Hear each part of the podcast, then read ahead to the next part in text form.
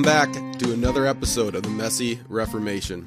My name's Jason Ruis. I'm the lead pastor at Faith Community CRC in Beaver Dam, Wisconsin. My co host is Willie Cronky. He's a member at Pease CRC in Pease, Minnesota. We're just a couple of guys who love the Christian Reformed Church and have been longing to see Reformation happen in our denomination for a long time. And we realize that whenever Reformation has happened throughout the history of the church, things get messy. So we're taking the opportunity to have conversations with pastors throughout the Christian Reformed Church to find out what's going on in the CRC, but also to talk about what Reformation might look like. I also want to take an opportunity to say thanks to everyone who's been faithfully listening each week. I want to give a special thanks for those of you who sent us encouragement over the last couple of weeks. It means a lot, so thank you. And I want to keep encouraging you who are listening to this podcast and benefiting from this podcast, keep getting the word out. We want to see these conversations spread throughout the CRC, and the best way to do that is through word of mouth. So share it with your friends and share it with anybody who you think would benefit. If you haven't already, take a moment, click subscribe so you don't miss any of our upcoming episodes. We've been dropping episodes every single Monday. With all that said, we're going to get to this week's show where we interview Trevor Mouw.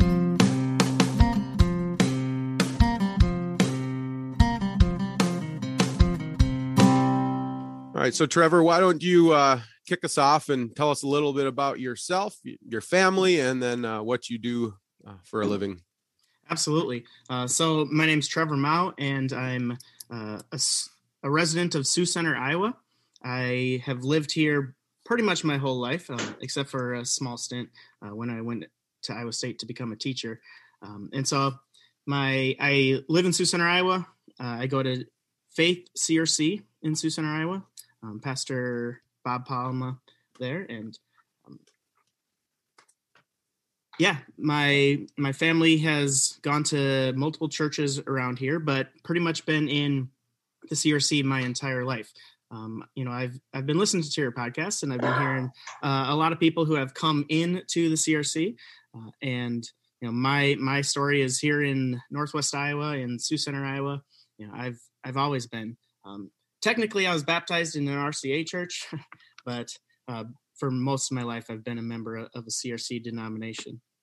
Uh, I work at I work at Orange City. I work at Unity Christian High School in Orange City, Iowa and I teach Bible there. So I I teach Old Testament covenants to all the freshmen, and I teach Reformed doctrine and devotion to the juniors, and I teach defending the faith to the seniors.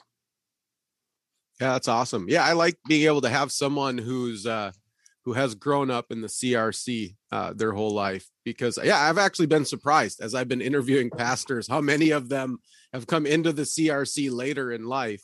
So you and Willie are close. Willie was baptized in the CRC and has spent his whole life in the CRC too. So, yeah, I'm a lifer. yeah, that's a that's a good thing. We we appreciate that. So, yeah, my family has a long history um, with you know with the CRC. Uh, my my grandparents and great grandparents uh, belonged to to the CRC. You know, first CRC here in, in Sioux Center. Um, coming from the Netherlands, and uh, it was wonderful. I actually I've been doing a lot of genealogy research just because that's fascinating and um, found ancestors in uh, Elspeet in Gelderland in Netherlands. Uh, and, you know, so as far back as, as I can go, as far back as they have the last name of Mouw, um, this, you know, my ancestor was a uh, church master at a Dutch Reformed congregation, you know, in 1600, right? right when it must have been starting. And so long, long history uh, in Dutch Reformed churches, and you know that's cool. I'm very proud of that. Yeah, that's awesome. Yeah, I I also like doing genealogy. So I yeah. but I'm not back into the 1600s with ours yet because I don't know Dutch well enough to figure that out quite yeah. yet. But, yeah, but we're been... back into the 1700s and uh my my ancestors are from Gelderland as well. So we're oh, kind wonderful. of from the same kind of area. Yeah, Nuns Nunspeet. Oh yeah, that's very close to Elspeet. That's very close yeah. actually. That's probably like ten minutes away. Um, wow. I would. So uh, I actually have been there and to Elspeet. Um, really? Be- yeah, because I I went to Israel for a month for a geography class, uh, which was an amazing, awesome experience. Um, but on the way, I kind of scheduled a lengthy layover in Netherlands in Amsterdam, uh, and took a train out to the middle of Netherlands and, and uh, had to go through Nunspeet in order to get to Elspeet. Um, and so just you know cute little quaint towns in there and um, went to this uh, i had actually attended a, an evening church service um, and when i got there it was everyone in suits and the women wearing hats and uh, hmm. i realized pretty quickly you know kind of where i was in this but um, didn't understand a word of the 45 minute long sermon but uh, you know they when they sang every single syllable was a whole note uh, and so, really? so I could actually keep along with the singing. Um, they gave me one of their little pocket hymnals or Bibles or whatever.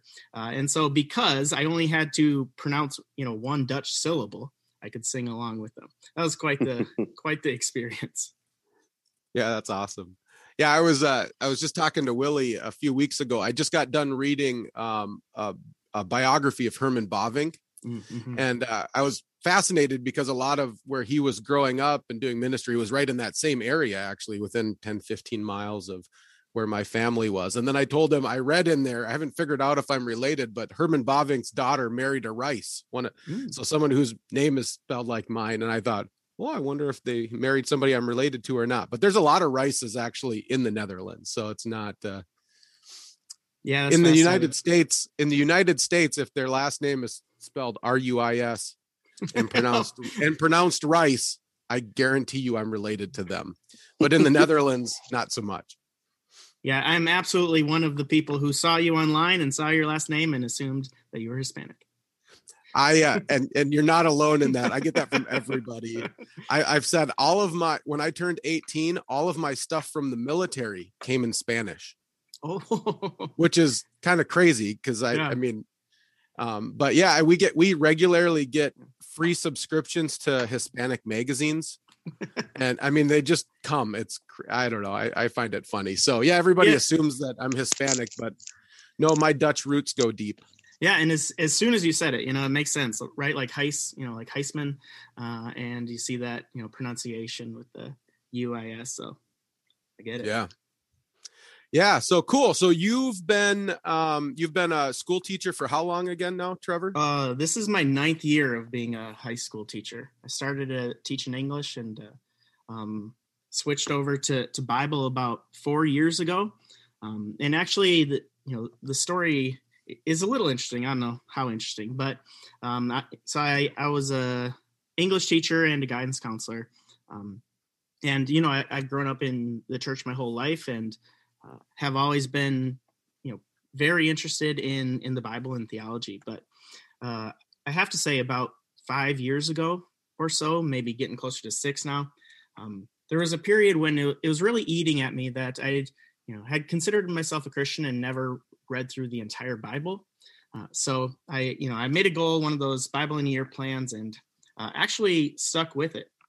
And but somewhere in there, and I don't know where, somewhere along that process, the Holy Spirit just grabbed hold of my heart uh, and just completely changed me. You know, all of my interests, the things that uh, I used to care about, were you know were were changed. Um, now, you know, I was I was obsessed with reading the Bible and with reading theology and studying theology. You know, some of the sins, some of the significant sins, you know, that I've struggled with for for a decade, uh, just ended um, hmm. not all of them obviously but yeah. but some of them just you know and to the point where like if people ask not that they would but if, if people ask me what i you know did to to combat those sins or to stop them you know i can't give a good answer because i didn't do anything god did it it was uh, it wouldn't have happened without if the holy spirit hadn't been the one taking control Amen. Uh, and so so yeah my my dive into theology uh, was becoming evident to everyone, to my family, um, to the people that I worked with. And um, I was able to kind of slowly transition into teaching a Bible class. And then when our Bible teacher retired, uh, I applied for the position. Uh, and, you know, based kind of solely on upside and uh, what they knew about me, because I didn't have a Bible degree, right? Mm. They they gave me that position. Um, since then, I got my master's in Bible and theology from Sioux Falls Seminary, uh, and you know feel more, you know, less imposter syndrome than I used to. but yeah, I've been teaching Bible now at Unity for four years, and it's been absolutely amazing. Yeah, that's awesome. It's I love hearing that um, because I think we all have one of the an experience similar to that. I do. I know. Um, I know Willie does as well, where we had this moment where it seemed like God just flipped a switch. Yeah, absolutely. And um, I I don't necessarily want to say that it was my conversion, right? Like my regeneration, um, because that would you know mean that that I wasn't regenerated. I wasn't really Christian before that, uh, and maybe you know maybe because it was that strong. That that maybe it was my conversion. Um, but i i just like to call it my jump in sanctification. Yep. Mm. yep. I i've described it the same way. I i had the same experience. I was about 22 23 and uh, it was so strong for me as well that i went through a period of time where i questioned whether i was regenerated prior to that. Yep. Um, but then i can look back. I can look mm-hmm. back on my life before that and see how God was at work in my life, but I've described it that period of time was uh, God just pouring fertilizer mm. on my mm-hmm. faith and uh, it just exploded. And uh, it started, I, I, don't remember if I've told this on a podcast before or not, but it started with a, a rebuke from a podcast, actually. Mm. I was listening to um, Greg Stier, who's the leader of uh, Dare to Share Ministries, and so was he was a popular youth pastor, uh, a youth ministry kind of guy, and he said, you know, you youth pastors, and he was a youth pastor, but he said you youth pastors need to start reading hard books, and uh, and he said stop being a pansy and read a hard book. and uh and i remember thinking oh boy that that hurts because i wasn't a reader at the time i hadn't really i, I wasn't really reading hard books mm. And so I went out and grabbed Calvin's Institutes then. Thought, okay, well, I'll grab her hard book then. into the deep end. I did, yeah. That's kind of how I roll. I kind of jump in with both feet. Um, but anyways, reading Calvin's Institutes, uh, my heart just was on fire for theology and God's word. And then I just started diving into God's word more. And, yeah, and it's kind of been going ever since. And Willie, you've had a similar experience, right? Um, yeah, I would say so. Mine, I probably would describe as my conversion experience. Uh, that was, oh my goodness, Jason, that was probably 10 years ago, pretty close to the month, too. yeah, it is close to the same month. Yeah. Yeah, it is pretty close. Uh, that was at a uh, winter retreat for the youth group, and it was my senior year in high school. And at that point, I was kind of in my more wild phase, uh, party phase that I'd fell into in high high school. I was a wild child for a little bit. and uh, Jason can attest to some of this too. Uh, I remember at that retreat, the theme was deception. Is that right? Yep. Yeah, that was the theme of the whole retreat. And the thing that I picked out from that retreat the most is the longer that you spend surrounding yourself around the lies that this world has to offer, then the harder it becomes to pick out the truth uh, that is in the world that is revealed by God. Um, and the more you spend time in and around truth, the easier it then becomes to pick, out the lies. And at that point, I'd grown up in the church my whole life, you know, baptized in the CRC, attended church, attended youth group, even attended a Christian school. I had the three legged stool. Um, but the lie that I couldn't live anymore was that I could do all of those things without being regenerate, without being a Christian. Uh, and it was that that same weekend where I I did give my life to Christ, and thanks be to God, He's led me where I am. Yeah, Amen. And it's been fun walking with you um, mm. through all of that as well, and uh, and even um, I always kind of push back on John Calvin had a similar experience. Um, when you read through his uh, description, I forget. I think it's in his commentary on the Psalms, maybe Psalm forty-five. I don't remember, but anyways, he talks about this experience that a lot of people say he's describing his conversion experience. Mm-hmm. and maybe it maybe it is.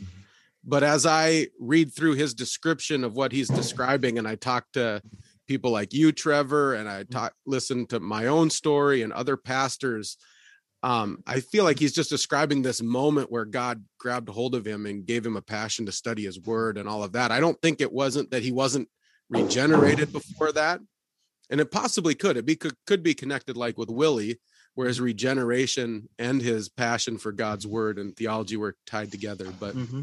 but it's throughout history it's kind of been um, something where god grabs hold of someone and uh, and gives them a passion so it's it's it's it's good to hear that. One of the things i want to ask you because um, you know normally we're interviewing pastors and you're not a pastor. And so i've got some of the similar some similar questions i want to ask you but i do want to ask you a couple other ones especially since you're working with teenagers. Um, first are most of the teenagers in your christian school are they going to crc churches? Yeah so you know in northwest iowa we're we're very blessed here you know very blessed with christian education and uh, options for that. Um, and so within my christian high school the majority of them are CRC. They go to CRC church. We have um, probably 85% CRC, so a significant majority. Uh, we do have, you know, a bunch of of RCA and um, some URC as well. Probably each, you know, close to five ish percent, um, somewhere around there, ten percent. Um, and so that's you know somewhere in Dutch Reformed land is the vast, vast majority. Uh, you know, and then you know two or three Lutherans, some uh, non-denominational Baptists, uh, but absolutely, the vast majority are CRC.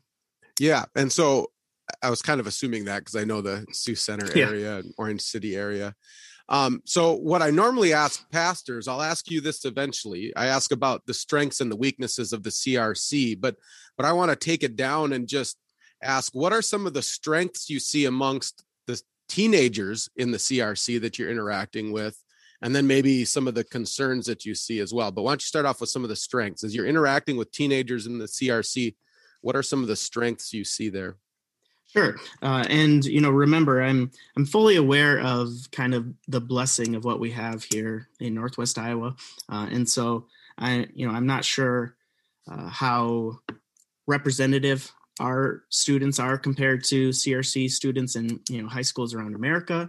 You know, I, I did go to Dordt and obviously met a whole bunch of you know former CRC Christian Ed people, right? And uh, you know found found a lot of, of similar types of students. So you know, I'm going to guess there is some you know extrapolability extrapolatability you know in this but uh, so the the strengths of of the youth that I found is, um, you know, excellent parents, right? Parents who have been bringing them up, uh, bringing them to church, um, faithful, you know, church service attendance, um, have been bringing them up in the Word, right? You mentioned the three-legged stool earlier, right? Uh, and so, you know, absolutely seeing that uh, in our students that, um, you know, this this really good knowledge of the Bible, um, you know, or uh, really good knowledge of bible stories right part of the the issue is you know how can they connect it to the overall theme you know and are, are they you know picking up the the broader narrative and you know seeing christ in everything and so you know that's a, a key focus obviously of of what we do in high school is you know bringing them to that that next level of just you know not just sunday school stories but how it all works together. But um nevertheless you know a really strong foundation strong foundation in the word uh, very supportive parents, um, very supportive pastors, uh, and you know this is this is whether they're CRC, URC, RCA, uh, pretty pretty fairly consistent with that. Yeah. Um, so that's absolutely one of the strengths that I see. Yeah, that's good. And then so uh, I'll just dive in and ask you the next one too. Then, what are mm-hmm. some of the concerning things you're seeing there then with the teenagers in the, I mean CRC in general, but that mm-hmm. you're dealing with in your school? Right. Um, you know, my concern is for for these youth is is based on my concern for the CRC in general, right?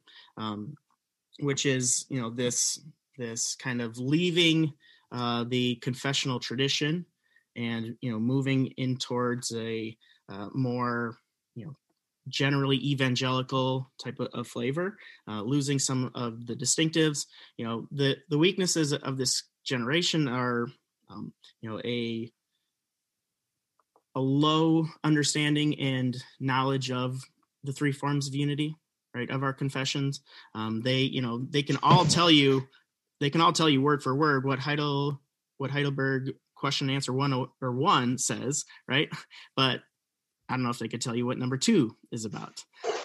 You know, and so which is way shorter. yeah.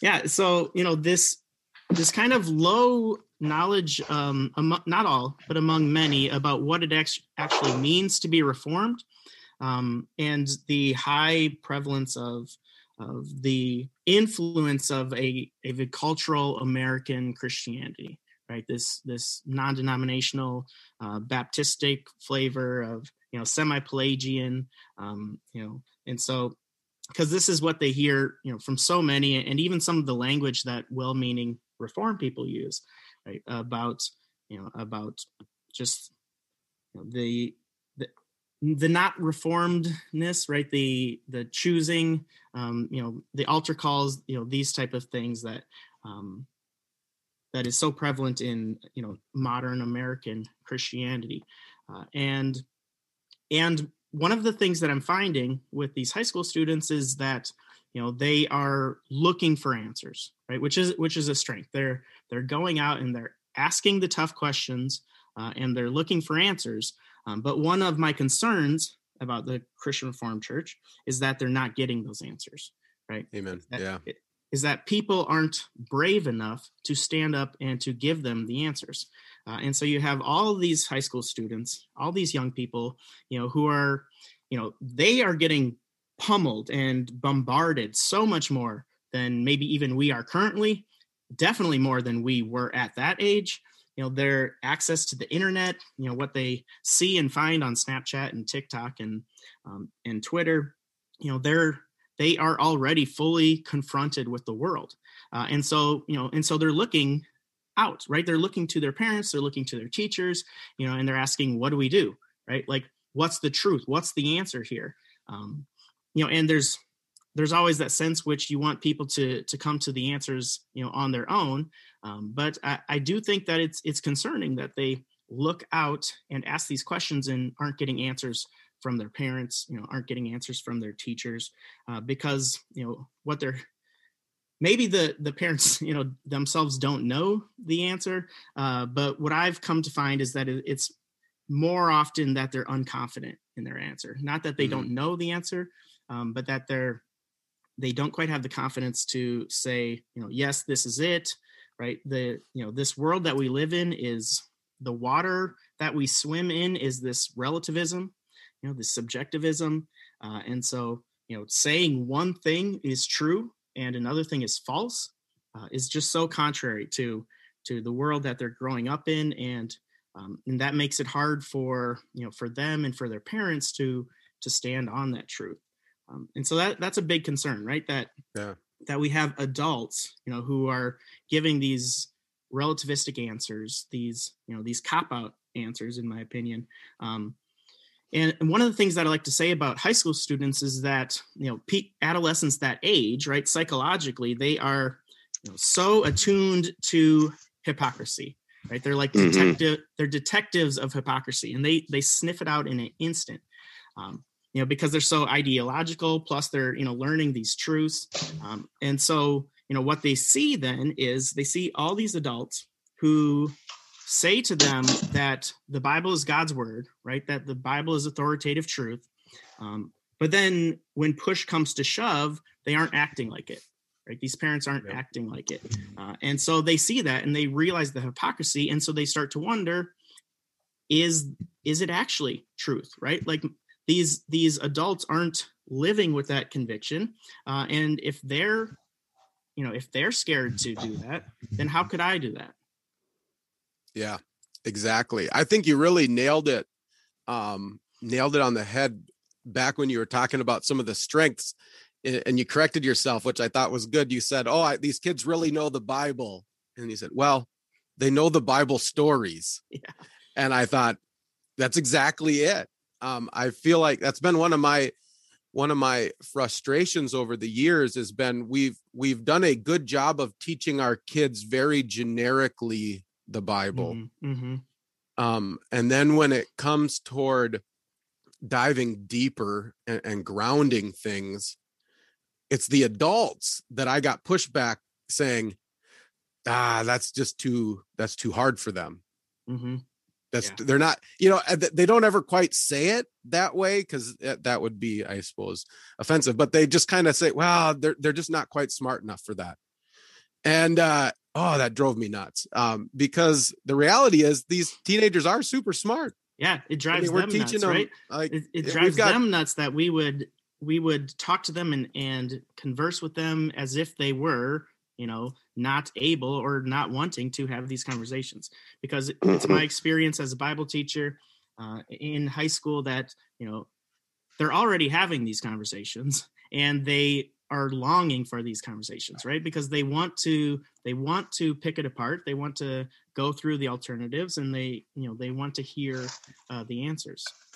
Yeah, hundred percent. Yeah, and they, uh, um, and they're sick and tired of not being treated seriously. Right? There's, oh, yeah. Oh, there's yeah. this, I, you know, and I get, you know, teenager. I've got teenagers in my own house, and so they drive me crazy a little bit because they they think they need to be taken more seriously than they maybe should be taken seriously sometimes. But the fact that we try to downplay their ability to understand theology, uh, it's it's crazy to me. I mean, I've my kids, uh, well, like we've talked about in previous podcasts, Willie and I, um, in our youth ministry, we walked kids through Berkhof's systematic theology, hmm and uh, they ate it up, and we dove really deep um, in this, and we had seventh through twelfth graders going through it, and they Yeah. uh, they loved it. It, it wasn't. Um, it wasn't. I mean, it was hard work, and uh, and not every they didn't get everything, obviously, but but they did eat it up, and they felt really grounded in their faith, and they appreciated. One of the biggest things I heard is they appreciated that we took them seriously enough to go through it. hmm Absolutely, Bur- Berkhof is a, a perfect use. You know, it's it, it's it's hard, but it's not. You know, it's not Bavinck. It's it's not Calvin. It- It's it's much more down to earth and understandable. Um, you know, I, one of the resources that I use big with uh, my doctrine and devotion class is Michael Horton's Pilgrim Theology. Oh, um, yeah. Which is which is maybe you know freshman in college level uh, but but you know they aren't reading it. We're kind of you know we're going through it. And um, actually the the textbook that we technically use is uh, um, rc sproul's everyone's a theologian. Oh, so Yeah. good. yeah. Uh, and so you know but behind the scenes i'm using a lot of of pilgrim theology. Um, but yeah you know the these kids they're ready for these big conversations. Um, another thing that I, that just kind of came to me is there's also this kind of other side where um, some people maybe some teachers some well-meaning people you know want to you know want to say that that these kids need to think for themselves critically uh, and and therefore we shouldn't be teaching them doctrines reform doctrines right? Because that would be you know not not letting them be be critical and coming to it coming to it on their own but rather us you know indoctrinating them or telling them what to do. Um, which which i think is kind of you know the flip side of of not giving them enough credit right? Because you know one of the things that i found you know i used to never tell kids my beliefs when i was a teacher. Um, but what i found is when i started it's it wasn't like the entire class would just oh you know mr mouw said that and so now i'm going to believe it right? Because you know they they took it and they said oh okay. And then they kept going doing their own thing right? They kept you know digging through this stuff themselves. And so you know, they can you know we should be telling them what this traditional reform theology believes uh, and then you know giving them that that baseline that they could start looking out at you know other denominations other belief and making coming to conclusions on their own instead of rather well let's water down everything and let them you know sift through it and sort through it uh, but you know but Yeah. they aren't and I that. would, yeah. Well, and, and one of the things that we did and and that I try to do is I would actually walk our kids through both sides of the issue, and so I would lay out the you know when we talked about baptism, I would lay out a believers only baptism argument. And then I would lay out the the infant baptism argument, and then I would explain. I would explain why I think our, obviously, Right. why I hold to this and why I Yeah. think it's stronger. But we would have a a conversation about that. And even when we talked about, you know, Calvinism, Arminianism, or whatever, Mhm. predestination, all of Mhm. that, I would lay out both sides to help them because the reality is if you only lay out one side of the argument you're not fully grounding them in how why they believe what they believe you're giving them one side and that's good and helpful but then they're not even fully equipped when somebody starts pushing back against against it and so um, I've I've found it helpful to try to do both to do both and and help equip them. Actually, what we would do is as we got done. Um, so we broke. So Berkhof is broke into 6 Mhm. 6 Mhm. sections, which works nice for seventh through twelfth graders. So you have them for six years. You work, Oh, work yeah. through a section, um, and then what we would do at the end of the the week, um, we would have kids debate one another, and so they'd have to take an opposing position. A couple kids would have to take an opposing position to what we taught, and some would have to, and they'd have to argue with each other a little bit, um, so that they could understand how someone would argue back, and and and it it was funny. They never wanted to do the debate because it did a lot of work, but by the time they got done, it was the highlight of the week. Oh, Um, yeah. they, they really appreciated it. So Yeah, And before then we I, made the seniors debate us. yeah, the seniors yeah. got to debate Willie and I, so we really put the screws to them. yeah, but before I kind of explain one of the things that we do, um, I just want to say that Berkhof is an excellent text for that, right? Because he goes through alternatives um, Mhm. when he's doing that, right? He'll give the Reformed, he'll get or the Lutheran, he'll give the Catholic view Mhm. um, before he get, gives that Reform thing. So you know that, that's a good text for that. But uh, with a, so in our school, one of the things that we use that I use a lot is uh, Socratic seminars, um, and so you know these these question based seminars where you know where we have smaller groups and um, you know we practice discussion and and um, what's needed and and how to do that respectfully and um, you know and they you know they they love that right? They love the socratic seminars. They love being able to just discuss this. Um, you know they love not having to sit to listen to me lecture and Yep. you know getting in on it themselves. Yeah, and that we did uh some what we did um before I would ever talk about a doctrine, I would actually give them about 10 15 scriptures to go through as so they'd Mhm. sit at a Yep. table group and then they would read through these different Bible passages and I would give them ones that would maybe you know so if we're talking about predestination i would give them passages that talked about all god desiring all to be saved and things like that right choose this day whatever Yeah. some of the ones that come up and then i'd mix those in and they'd have to have a conversation about it first as a group and try to figure out what the bible's teaching through these passages and then we would get to the doctrine part. And i thought that was really helpful. In one grounding them in scriptures our main authority yep. um, but also it, it forced them to wrestle on their own a little bit with these things. And and the reality is i think we all know that w- the the truths that we wrestle with are the ones that we remember and that we hold on to which is why um not to get on a too much of a tangent but which why i think like google is destroying our memories because we we want a question we put it in google we get the answer quickly and we oh there i got it. And then we lose the answer as quickly as we got it. But some of the things that the things that i've really that that are stuck in my head are those issues that i've had to wrestle with.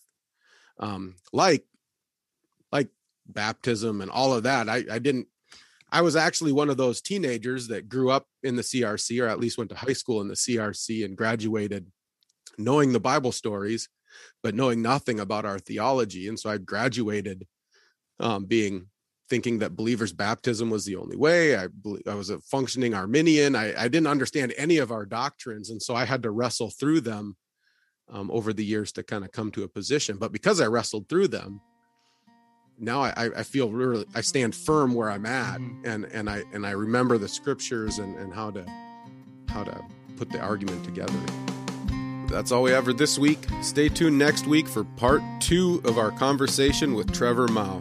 But until then, don't forget this is Christ's church, and he bought it with his blood. And we've been warned that wolves will come in and try to destroy the flock.